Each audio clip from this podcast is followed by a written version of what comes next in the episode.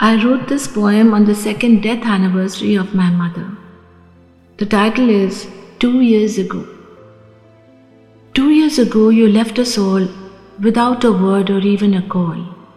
You lay in bed a few months and more.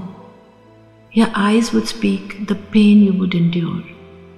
Dad would always be by your side, with tears that he still tries to hide. Tend to your every need, he would and look for just a little smile if you could.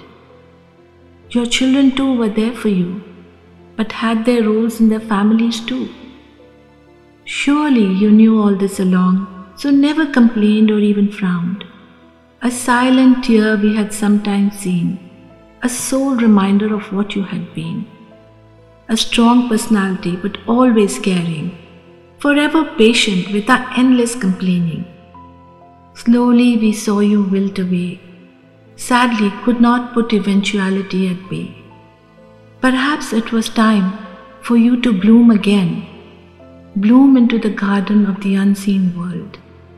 Free from the bondage you are for sure, relieved eventually from the pain you bore. One thing today to you has to be told my love for elders has grown multifold. Compassion and respect now is beyond measure. To meet these young hearts is such a pleasure. They are all so gentle, loving, and kind. In all their beautiful faces, your face is all I find.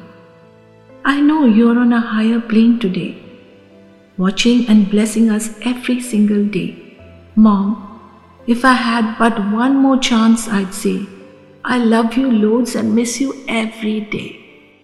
This is part of my Dil Se series of poems written over a period of 25 years.